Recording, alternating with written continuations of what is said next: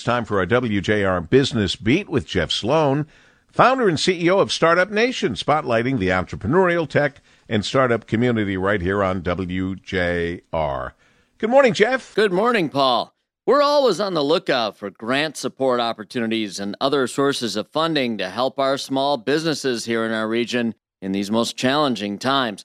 And we're happy to deliver news that the Detroit City Council has just approved a $9 million allocation of funds from the American Rescue Plan Act to Detroit Means Business, an organization founded during the pandemic to help small businesses get through it, an initiative associated with the Detroit Economic Growth Corporation. And these funds will be earmarked to provide further aid to small businesses negatively impacted by the COVID 19 pandemic. Now, these funds come to Detroit Means Business in the form of $2 million for loans and grants, $3 million in small business debt paydown assistance, and 2 million in direct small business support over the three year project period, DEG President and CEO Kevin Johnson says.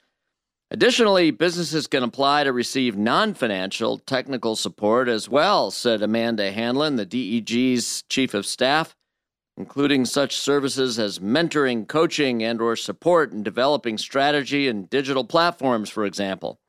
While logistics for the application process have not yet been finalized, if you feel your business needs further aid, you can go to detroitmeansbusiness.org to learn more and to apply once the application process opens, scheduled to happen sometime before the end of this year. While Detroit Means Business was formed during the pandemic to address the acute need of small businesses during the height of the pandemic, we're thrilled to see this program continue into the post pandemic era and hopefully beyond.